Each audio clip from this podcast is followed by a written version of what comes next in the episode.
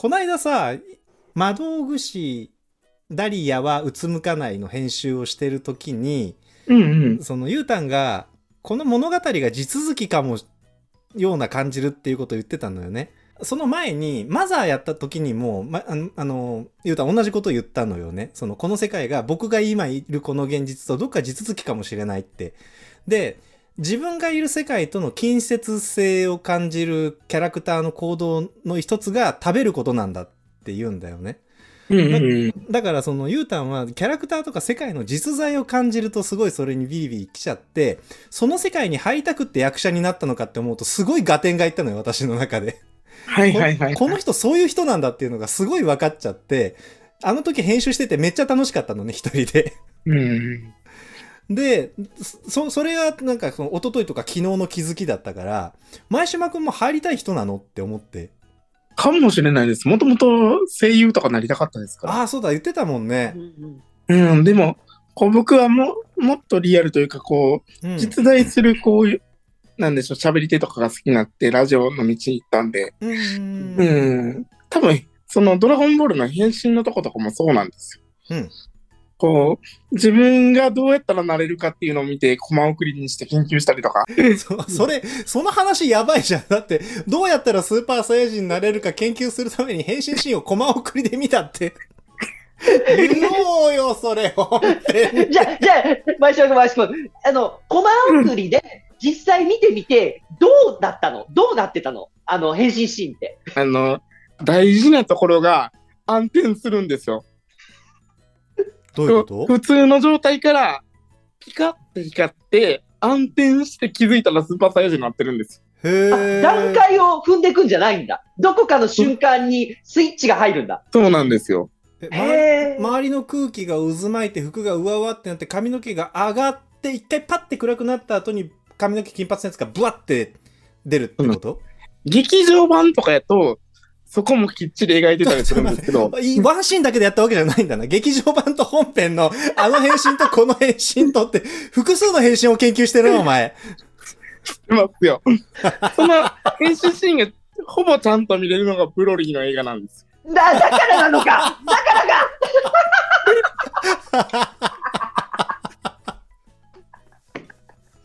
か怖い怖い怖い怖い。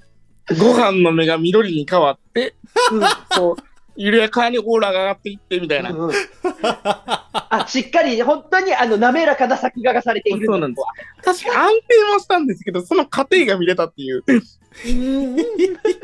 それパワポでプレゼンしてほしいもんね。その変身のさ、一コマ目これですって言って、じゃあここから次のコマ移るとここに変化がありますねとか、はい、この暗転、この暗転が効くんですよとか、講義受けたいもんね。じゃあ次は映画ブロリー編の変身見てみましょうとか、また変身なのとか言って、びっくりしたいもんね。したいね。したいよねそれはしたいね。前島くんなんとか DVD とかビデオとか手に入れてさ、そのコマをキャプってまた遊びに来てくんない？わかりました。前島くんは音だけ撮って聞いてたんだっけ？音だけ撮って編集したりとかして遊んでましたね。アニメだって見せてもらえないお家だったんだよね。そうなん。ビデオにまず録画して、隠れてみて、好きなシーンをコンポ引っ張ってきて、音だけ拾って、マット作ってます。じゃあ一応見れてはいたんだね。その夜中とかわかんないけど。夜う中とか、あの、お父さんがいない時間とか。ーん。ごめん、ごめん、ごめん、ごめん、ね、ごめんね、ごめんね。あのさ、これはだから僕らは前島くんがアニメを見られない状況でこういうことをしているって前提があるから、こう、あ、そうなんだってなるんだけど、これさ、ここの、あの話だけ、音声だけをこう切り取ったらさ、どう考えても思春期の子がちょっとエッチなものを、あの、見せてもらえないから、録画して、コンポで音を入れて、音で自分でマッドにして、聞いてたんだ。いや、でも見れたんだよね。うん。夜にお父さんがいない時とか見てたんだって。治安を射止めるってなって完全に文脈がそれですね。いやそれですよね。前島少年のはち切れんばかりのパトスがそこで炸裂していたわけだね。いやー、そうです。でも、あんまり変わらないですよ。AV もアニメも、僕の中では。あまあ、見たいけど禁じられていたものというかね、ある程度にならないと見られなかったものっていうのは、そっか、一緒だよね。ああ、抽象度高いところで繋がっちゃったんだな。女の子ものとかも関係なくアニメが好きやったんですよ。うーん。で女の子ものなんかさらに隠れて見てました。さらに隠れてみるって何？今以上どうやったら隠れられるの？友達にも気取られないように。ああ、はい。ドラゴンボールはこっそり見てるんだぐらいのことは伝えられるけど、セーラームーンを見てるとは言えない。そうなんですよ。ヨタンセーラームーン見てた？セーラームーンはだって、あ、でもね、その、ちょうどやってたのが土曜日だったの。で、土曜日って、なぜか知らないけど、あの、うちは、その、近くに住んでるおばあちゃん家に土曜日ちょっと遊びに行って帰るっていうタイミングだったんだけど、それを7時半までだったの。7時半になったら帰ろうかという風になってたのう。んそれは、フジテレビ系、またフジテレビ系列が出てくるんだけど、あの、6時、6時半に、あ、5時からか。うんえーテレビ朝日系列の5時くらいからやっている勇者シリーズを見て、その後6時、6時半、ご飯を食べながら、えーフジテレビ系列悠々白書など、あのあたりを見て、で、7時のスラムダンクまでは見せてもらえるんだけど、そろそろ帰るよで、7時半にやってセーラームーンまではたどり着ける。いやさ、ゆうたん本当にオタクなんだなって思うのがさ、その、フジテレビ系系列とかってちゃんとその系列を覚えて喋るのオタクだよね。もう一個もわかんない。前島くん分かってる？そのな何系列とかって。あ、わかりますわかります。あ、だ、そうなん、そうなんですか。じゃあ、すいません、もう足元にも及びませんで、お恥ずかしい限りです。あの、アーバンポリス24が7時半からやるんですよわね。からない、わわかかららなないい。それはわからない。それはわからない。セーラームーン終わったら、うん刑事ドラマのやつが始まるんですよ。30分枠で。えー、そうなんだ。いや、あの、二人の家はテレビ何個もあった？リビングに一台だけ？途中からあったかもしれないです。はあ、はあはあはあはあ、うちは基本、リビングに一つで、もう一つが離れてるの。そこは、その、さっきも言ったけど、おばあちゃんがたまに遊びに来て泊まる部屋だから、そこでおばあちゃんがテレビを見て完結できるように、ワンルームで完結できるようにいろんなものが置いてあるんだけど、それ以外はリビングにさ、未だにないもんね。うーんあの、我が家は、ゆうたに大昔に一回だけ遊びに来たことあるけど、えっ、とね、食卓があるキッチンと、今今今みたいな、こう、よ4つ部屋が並んでんのね。で、キッチン以外の全部の部屋にテレビがあるっていう時期があって、へま、魔法陣みたいになってたのよ。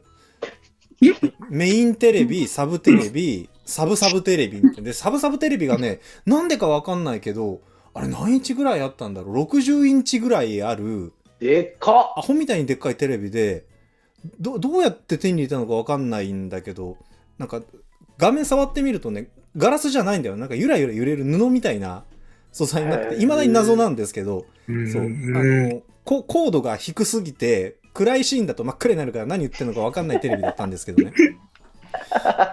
だからね、最大3台のテレビが同時に稼働していて、あっちで親父がニュース見てて、こっちで弟が巻き輪を見てて、みたいな。こでこっちのテレビじゃ誰かがスーパーファミコンしてて、みたいなことがいいなぁ。あってね、すごいなんか、そうてディスプレイ環境はブルジョワだった。あれじゃない？ゆうさくちゃんのお家が、そ人が多かったからじゃない？まあ、それはある。だよね。もともと、ゆうさくちゃん自体が、だって3人兄弟だし、うん。でね、おじいちゃんおばあちゃんとかもいたもんね。うん、そう。敷地の中に2つ家があって、で、片っぽがじいちゃんばあちゃんちで、片っぽが親父が建てた、あの、お親父世代より下の人たちの家があって、で、そっちの家にはね、でもテレビ1台だったんだよね。で、あ、そうなんだ。夜ご飯とかおじいちゃんおばあちゃんの母屋の方で食べるんだけど、テレビがなんかいつの間にか3台になってたんだよね。えどう、どう増えてったのかは全然覚えてないんだけど。だから前島くんとかととこと一緒、途中からなんか確かに増えた。で、なんか徐々に減ってくんですよね。大きいテレビがいつの間にかなくなってて、ちっちゃいテレビもあれ今ないんだねってなってて。あとそう、おじいちゃんとおばあちゃんの寝室にも1台あったから、すいあって、あとひいおばあちゃんがさらにちょっと離れた部屋にいたから、最大、1、2、3、5台？すごいな。多いな。必ずどこかのテレビが空いてるから、なんか見れるというのはあってそれはだからなんか贅沢な環境だったな。贅沢だな、本当に。でもフジテレビ系列とかは分かんなかったよ。6ちゃんとか8ちゃんとかなんか数字でしか認識してなかったうん。だから数字で認識してるのを今言い換えてるよっていう。あれでもさ地方によってあ番号に振り当てられてる曲違うくない？違うよ。だから、うちだったらずっと1チャンネルは東海テレビで、東海テレビというのはフジテレビ系列であるっていうのを何かで学んだんだよね。で、CBC テレビというのは TBS イコール TBS らしい。名古屋テレビはどうやらテレ朝らしい。みたいな。へえよく覚えられるね覚えたね。なんか、そうじゃないと、雑誌とかで、こう、名探偵コナンが始まるって書いてあっても、このに、に、日本テレビって書いてあって、日本テレビって何なんだろうって思って親に聞くと、日本テレビはうちで言うんだったらこのチャンネルだよって、だから見られるよっていう、そこの読解をしなきゃいけないかったから。あーへえ 前島くんもそんな感じ？僕もそうですね、中学生の時に、なんとかな、アニメージュかなんか買って、原作のアニメやるのに、あれ東京が基本じゃないですか。うんうんうんどのチャンネルでやるみたいな。それを置き換えるために覚えました。はあ、そうですか、そう。本当にテレビ好きだったんだね、二人とも。違う、わかった。録画しなきゃいけないからだ、僕ら。優作じゃ多分そのまま見れるんだけど、僕らは録画して後で見なきゃいけないから、あの、チャンネル番号を間違えると全然違う番組が映ってしまうわけですよ。あ そのためには覚えるしかない。ねそうですね。確かに。なるほそうだ、そど。うだ。そうだえ、でもそれってさ、局の名前とかを、あ、でもそうか、な、なん、えっと、ど、どの、えっと、だから日テレって書いているテレビ欄の縦の列を見て、この名探偵コナンが見たいぞってなったら、じゃあ日テレはうちで言うと何々テレビで、何々テレビは何番のチャンネルで、で、そのチャンネルにデッキをセットしてっていう一連の流れの中で、どの局がどの系列で、どのチャンネルでっていうのが身身に染みてくるわけだ。うん。きっとそうだと思当時はね、G コードがポンコツやったんで、G コード？う。G コードがあるだけいいじゃん。うちは、俺はあれだよ。7時から7時半って打ち込んでたよ。時間だよ。コードなかった。コードってあの、なんていうんですか、テレビのプログラムごとに分けられてる番号なんですけど、うん。延長には対応しないんですよ、野球とかの。事故が起こる。むしろ事故しか起こんないよね。そうか。確かに予約録画とかしたことない。ああ、やっぱりここだ。真島君、ここだね。そう。この差ですないしね。ないし、あれですよ、その、J デッカー録画しといてだったのよね。だああ。から、何チャンネルのどれとかじゃなくって、J デッカー録画しといてで、母ちゃん分かってくれたから、何チャンとか覚える必要なかったな、確かに。だから多分、優作ちゃんのお母さんは、これはっていうので、僕と前島君と同じような感じで、こう、すり込まれたんじゃないかしら。もうその時点では知知ってるかもしれないけどね。あれですか？じゃあ、うちの母親に、ねえねえ、勇者ロボットって、どの局の系列か分かるって言ったら、日テレでしょ？とか当たり前に返ってくるってことですか？そうそう、ちなみにね、テレ朝だから。そうですか。サンライズでしょ？とか、ポッピーでしょ？とか返ってくるわけだ帰ってくる可能性はあるよ。ゼロじゃない。マジ全かよ然ゼロじゃない。そうか、お二人ともご苦労なさって、その技能を身につけられたわけですね。いや、苦労だと思ってないからね。まあ、苦労だと思ってたらオートマットは作んないよね。そうですね。何？今日一番嬉しそうなリアクションだったよ。そうですねって。そうなんだけど、当時思い出したじゃないですか。え、オートマットってさ、どう消費するの？かカセットテープとかに入るわけだよね。はい。え、ど、ど、ど、どう、だからその、どう、どうその取ったオートマットを楽しむの？行くだけですよ。いやいやいや、いつ、いつ聞くの？どういう環境で聞くんだって聞いてんですよ。家で聞くことも、ヘッドホンつけて家で聞いてたりとか。あとは、車乗ってる時にウォークマン持ってってとか。だから多分今で言う YouTube とかと一緒の感覚なんじゃない？録画してあるコンテンツを外でいいつでも楽しめるっていうので。あ、そうですね。これに近いです。突然通じ合い始めるのやめてくれない？なんかすごい寂しいんだよね。でも、きっしょいでしょ？うん。うん、だいぶ、この前の時もこの話よく迷いましたもん。いや、でもいいエピソードだよね。うんどうしても見たかったんだっつってね。で、普通だってさ、普通、普通ってわかんないけど、だって結局見れてるわけじゃん。禁止されてるけどさ、録画して、夜中にエッチなビデオ見るぐらいの感じで、ランマ見て、こう、たたまにおっぱい出てる夫婦とか言って楽しんでるわけじゃないですか。そうですね。で、それでまあ飽き足らず音だけ抽出して、他のキャラクター同士が掛け合ってるように編集してみるとか。うんあの、うん、あれ、ダビング作業の時が大変で、いや、語って語って。あの、録音ボタンとか押したらブツって音鳴るじゃないですか。なるね。うん。でも、子供やから高度なことはできないわけですよ。だから、1秒間間を空けて、録音ボタンボタンを押したりして、その間抜けてる1秒間は自分の頭の中で埋めたりとか。ああ。え、え、え、え、え、つま、つまり？つまり？抜けてる1秒間？本来であれば、うん。プロの編集とかだと、テープをハサミで切って、うんうんうんうん。ブツっていう箇所を抜くんですね。はあ、はいはいはいはいはいはい。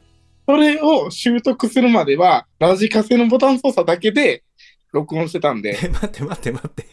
習得したの？しました、しました。おーすげえ。え、ちなみにどうやるの？どうやるの？切って、切ってどうやるの？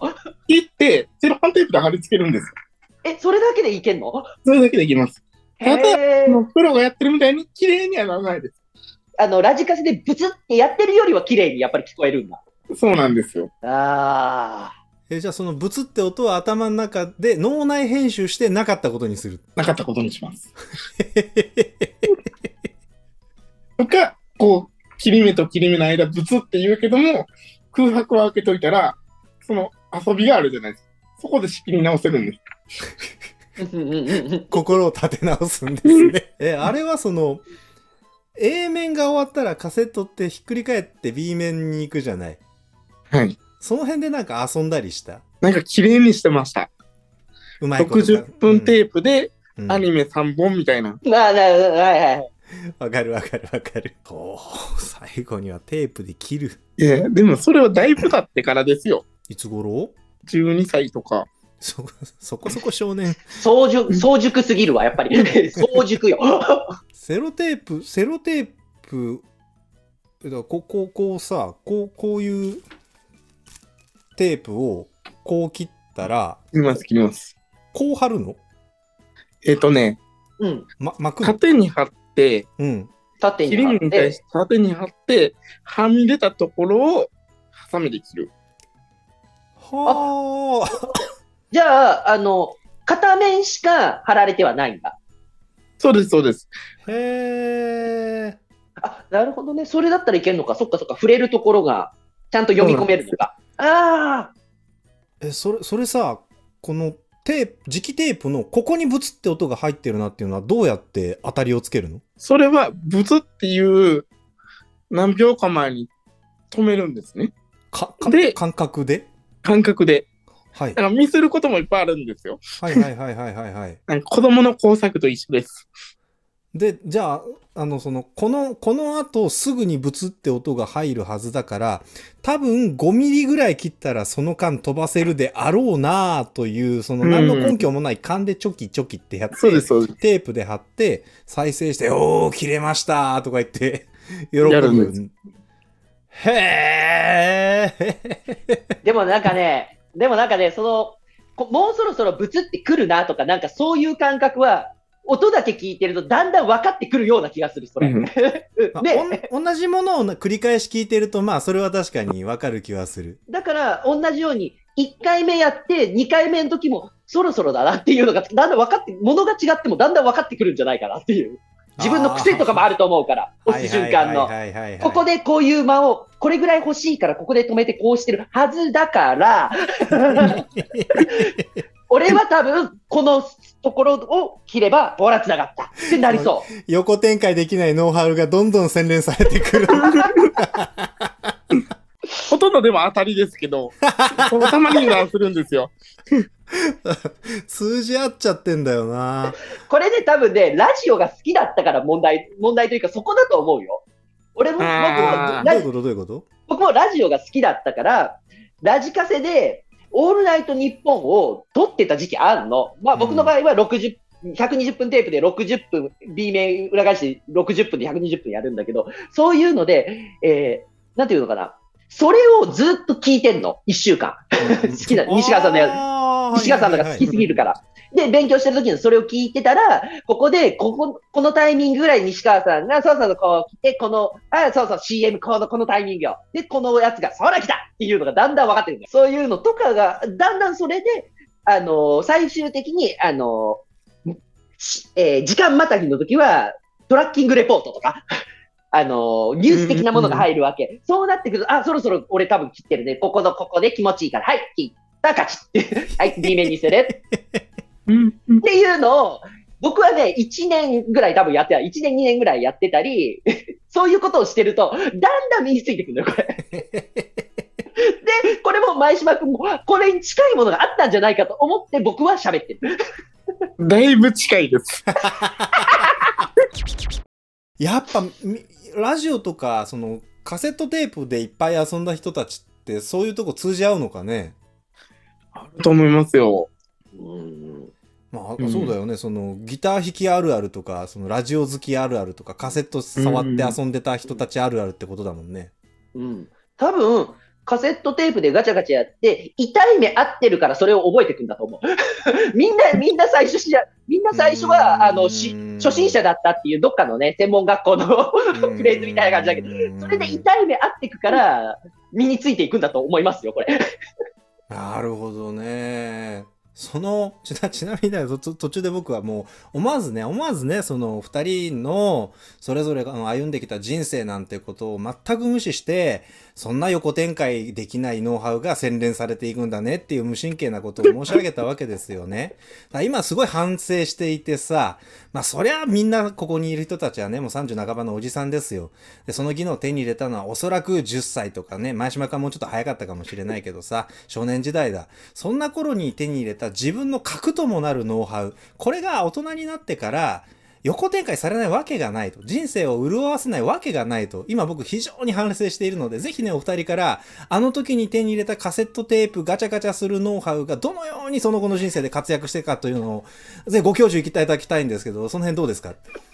僕は、ポッドキャストの編集に生かされてますよ。まあそうだよ。ブツって言ってるとこ波で見えるから、切るなんかもう朝、お茶の子さいさいだよね。で、ど、どのように生きたの？どのように生きた？うーん。着ることにためらいがない。またなんか、深いこと言い出したな、急に。微妙だって思ったら切っちゃうってこと？そうなんです。僕、だってここが好きやもんっていうところとか。そっか。そっかそっか、その30分あるアニメの中のここが好きだから他全部捨てるっていうことをずっとやってたんだ。そうです、そうです。はいはいはい。じゃあ、その、前島君がやってたオーバードーズっていうチームのラジオも、まあ、長尺で始まりから終わりまで撮らなきゃいけないけど、面白くなかったところはなくていいんだっつってバンバン捨てたのね。そうです、そうです。はあ、なるほどね。多分感覚的に逆な、逆だと思うんだ、言葉的には。面白くないとこを捨てたんじゃなくて、面白いとこだけを集めたんだよね。なるほど。いや、通じ合ってるな、君たちは。ただすごい、じわじわっと悔しさが込み上げてきて、インサイトできてないぞ、俺っていう悔しさが込み上げてきて。でも、えラジオ文化文化って逆なんですよね。面白いところもあって、思んないところもある。こう波があるからおもろいんですけど。ああ、なるほど。緩急ね。うんうん。そうなんですよ。わかるわ、まあ、でも、とはいえカットにためらいがないっていうのは、ないですね。ああの、あの頃、こう、チャキチャキしたハサミが前島君の中にまだあるわけだね。そうなんですね。こう、なんやろな、ラジオ好きやけど、こう、ポッドキャストっていう媒体なんで自由にしていいわっていう、なんか割り切りがあるんやと思うんですよ。うん。